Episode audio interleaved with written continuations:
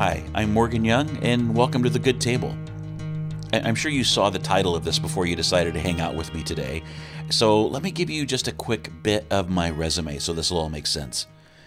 Through most of my 20s, I worked in restaurant management for either regional or national chains and even opened up two of them. I was also a branch manager for a Fortune 500 lending company and opened up one of their branch offices as well. And then five years ago, my wife, my beautiful wife Sandra, and I, we we totally lost our minds and let local entrepreneur Scott Pitcher talk us into opening up a coffee shop in downtown Kokomo. And so, in just a couple of months, yes, literally, we dreamed up, planned out, and gave life to Main Street Cafe. And so, so there's always been a part of me that sees life through a business lens which also ironically leads to one of my pet peeves. Now, now see if, if you've had this experience. You you're driving downtown, you're driving wherever, and you see a small business popping up. It could be a restaurant, a retail, whatever. And as you're driving by, you say, "Oh, hey, that's new. That's cool." And then, almost in the same breath, what do you say? Well, I wonder how long that will last. And then, just to affirm this streak of cynicism you seem to have, about 12, 18 months later or so, you hear that it's going to close. And then you say something like, huh, well, I guess our downtown can't support another restaurant, or I guess our city's just not cool enough yet. And here we are. This is my pet peeve. Ready? It's when someone opens a business in Kokomo without having done a business plan. And so, just FYI, for those of you listening that are outside the Kokomo area, our city is about 57,000 people. It's the biggest city in a county of almost 83,000 people. So, we are a fairly economically healthy, mid sized Midwest city. And here's the backstory on a lot of these closings that you and I see. So often it's someone who's passionate, right? They're passionate about food, they're passionate it is about whatever they've opened up. Their friends affirm their passion. Their friends affirm that they're a great cook or a great expert or a great aficionado on whatever. And the person says at some point, they're, they're like, hey, do you think I should open up my own place? And everybody says, Heck yeah! Nobody knows more about ferrets than you. You've been talking about this forever. You should totally open up Garrett's Ferrets in Kokomo. And so off he goes. Off he goes with all the encouragement of his friends, his friends who've never opened their own business. And he takes his passion for ferret grooming and decides he's going to borrow enough money to transform that place where Jeannie's Weenies gourmet hot dogs used to be. You know, remember that place? He's going to transform that into his dream business. And along the way, someone tells them, they're like, hey, if you want Hank's Bank to loan you the money, you're going to have to put together a business plan. They won't give you a loan without a business plan. And so Garrett puts together a business plan for the banker. He's not doing it for himself. He sees it more like an application. It's something he's doing as a means to an end to get the loan. So before he's done anything, to get this business off the ground. Before he's done anything, he's made a huge mistake because he viewed the business plan as the paperwork he needs to get a loan. And what he missed is everything a business plan is supposed to be, which is this dynamic, comprehensive plan for how his business will go from an idea to a real entity, and how he will actually attract real paying customers into Garrett's Ferrets. But because Garrett just views a business plan as a necessary evil to obtaining the loan from Hank's bank, Garrett borrows just enough money to renovate Jeannie's Weenies, maybe buy a sign, and buy that professional ferret grooming table that he needs to really make his business pop. And so finally, after spending almost all of his borrowed money on the renovation and equipment the day finally arrives. It's opening day, and the Chamber of Commerce and some really cool local dignitaries and a bunch of Garrett's friends show up for the ribbon cutting.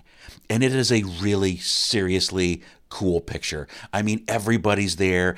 Garrett is smiling his face off because he did it. He made Garrett's Ferrets a reality. He has arrived.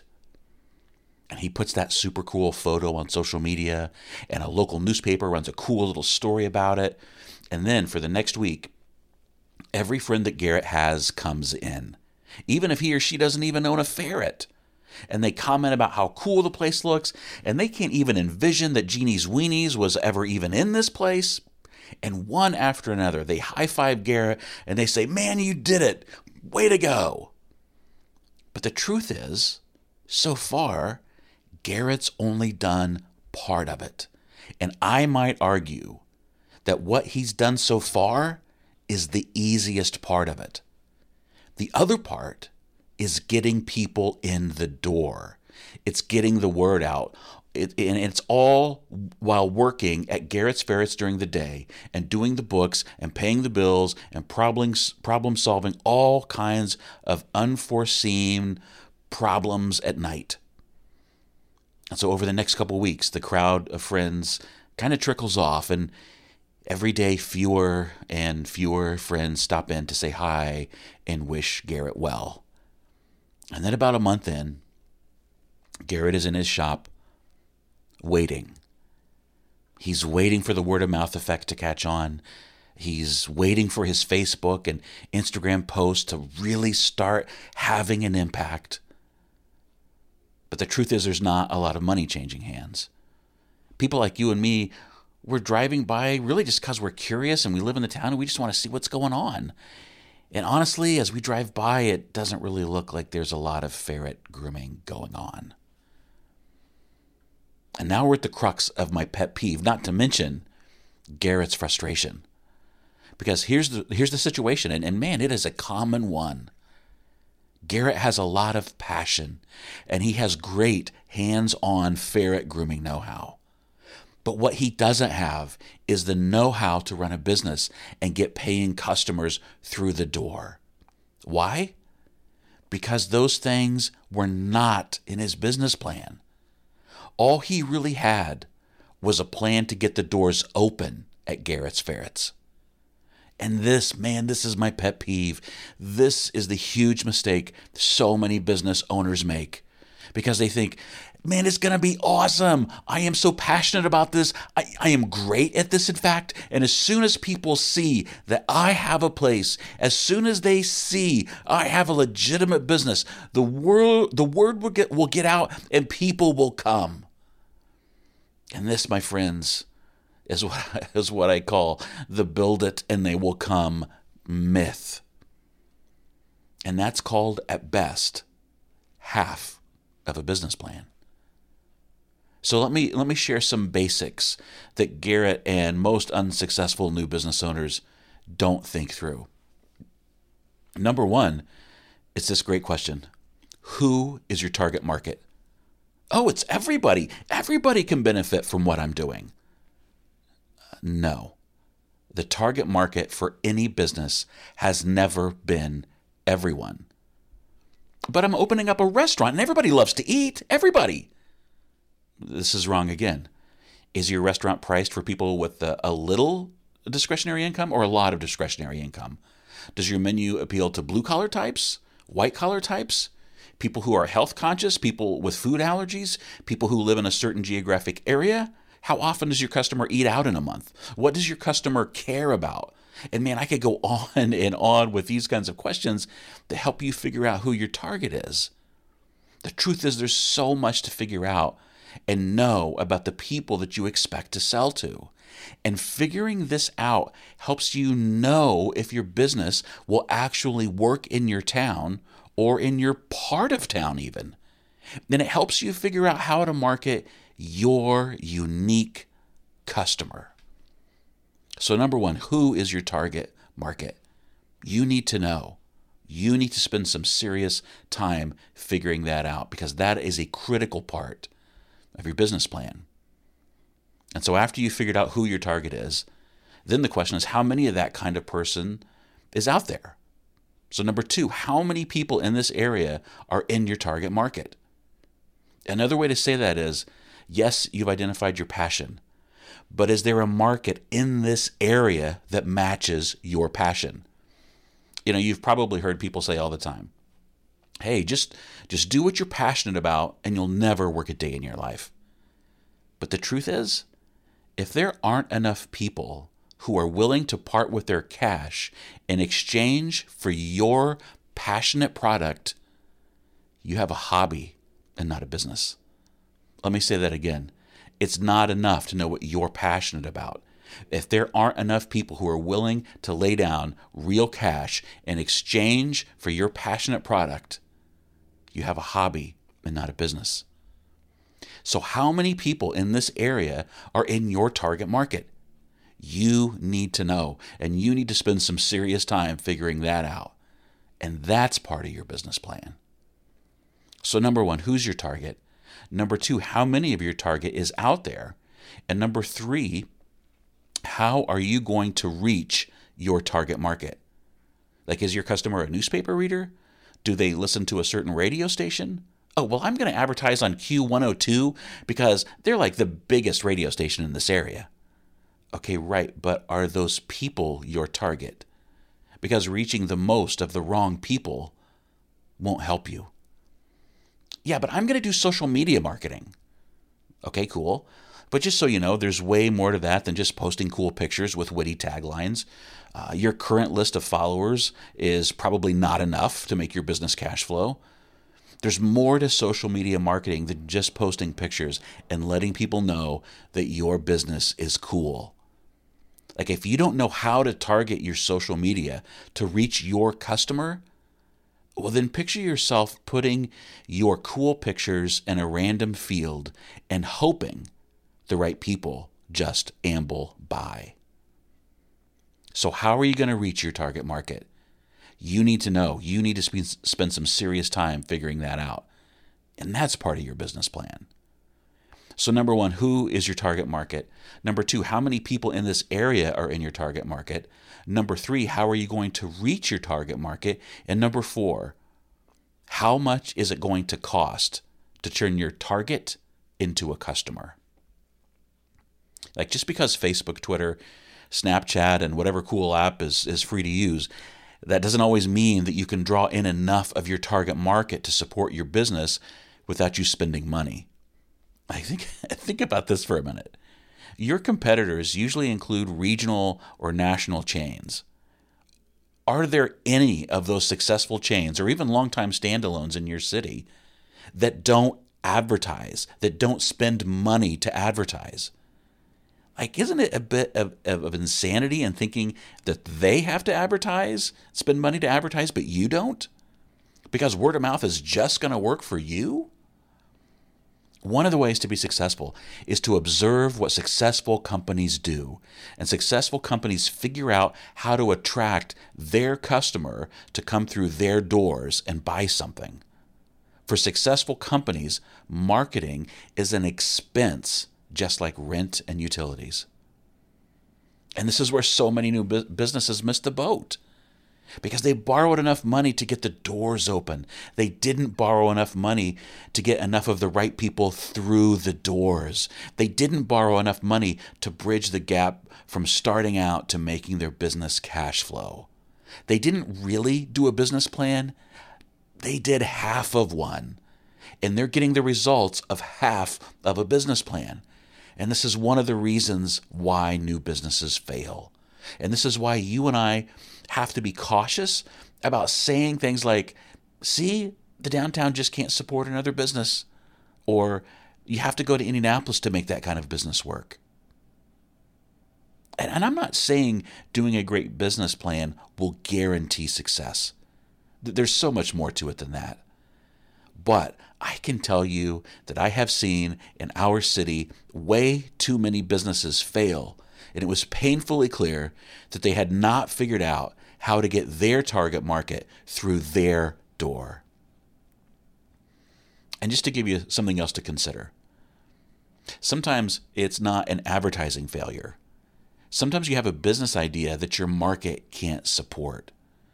Uh, like, just as an example, let's say you have a, a cute little adorable store and you're selling cards and trinkets and tchotchkes and these cute little things that nobody really needs. And so the question becomes how many of these non essential, kind of low check average items do you have to sell a day to pay the rent, to pay the utilities, to pay the expenses, to pay your, your advertising, and pay yourself? Like, think about it. A cute little store like that, say in uh, what in Brown County, Indiana, or someplace like Saugatuck, Michigan, um, could get a ton of foot traffic. But that same kind of a store in a location like downtown Kokomo, wow, I mean, significantly less foot traffic, right? And, and it's cool. It's cool that you're passionate about that kind of a store. But is this market going to support your passion? Is there enough foot traffic? Or do you have a plan to generate enough foot traffic? And if it fails, if this business fails, is it the downtown's fault that the business fails? Or could you have headed off this kind of failure in the process of doing a business plan before you ever sign a lease? And just by the way, doing your business plan first can help you figure out where you should sign a lease or even if you should sign a lease. All right, so here's something else to consider. Um, and I mean, I just have to say, I am shocked to have seen the number of people who have decided to open up a restaurant or some type of bar who have never worked in that kind of business a day in their life, let alone having been even an entry level manager in that kind of a business. Like being an amazing cook and an amazing host in your home. Listen, it is nothing like running your own restaurant or, or being the most knowledgeable person in your friend group about beer or wine or boutique cocktails, it is nothing like running some type of watering hole. One of the most amazing opportunities for a budding restaurateur is to go work in a successful chain restaurant. Because think about this you get paid to see how the pros do it. You get paid to learn how to train people. You get paid to see all of the systems that the big boys use. You get paid to see how they control costs and manage labor and on and on and on. In, in this, this scenario, this is virtually true for nearly any business you could open in America. You could get paid to do your homework on opening your own business by working in the industry first and getting paid to learn from others' success. Okay, one last thought for you. Is your passion better as a hobby or as a profession? Let me say that again. Is your passion is it a better hobby or a better profession? And just to call back that phrase from earlier, do what you love and you'll never work a day in your life. Listen, I have been so fortunate and blessed um, to earn a living doing things and in fields that I love. I'm a pastor at Oakbrook Church, and I'm a facilitator for Kokomo CEO, and I love, love, love all the things that I get to do. But listen to me. I have worked a heck of a lot of days of my life and, and, follow me on this. This is so important. Something happens when you take a passion and you put financial expectations on it. Something happens when your passion has to compel people to give you enough money to pay the rent and pay employees. Like I I love to be creative. I love to write. I love to talk. That's why I do this podcast for Pete's sake. But when I have to creatively write a message for church next week, it changes things. When there are deadlines and expectations attached to your passion, it changes things. And, and I don't mean by any stretch that that's bad. I don't mean that it's not fun anymore. But me sitting down and writing just because I want to, just because I feel like expressing myself, it's not the same as writing with a deadline and knowing that hundreds of people will listen and judge my work Sunday morning. And I don't think hobbies I don't think hobbies get enough positive press these days. Here, here's what I mean. I feel like one of the hardest questions for people to answer is when I say to them, Hey, what do you do for fun? What do you do that really like rejuvenates you? What do you do that just makes your soul feel better? Man, so many people don't have an answer for that. So maybe, like Garrett's Ferrets, maybe it's a great side hustle. Maybe it's the thing that God gave him to be his soul replenisher.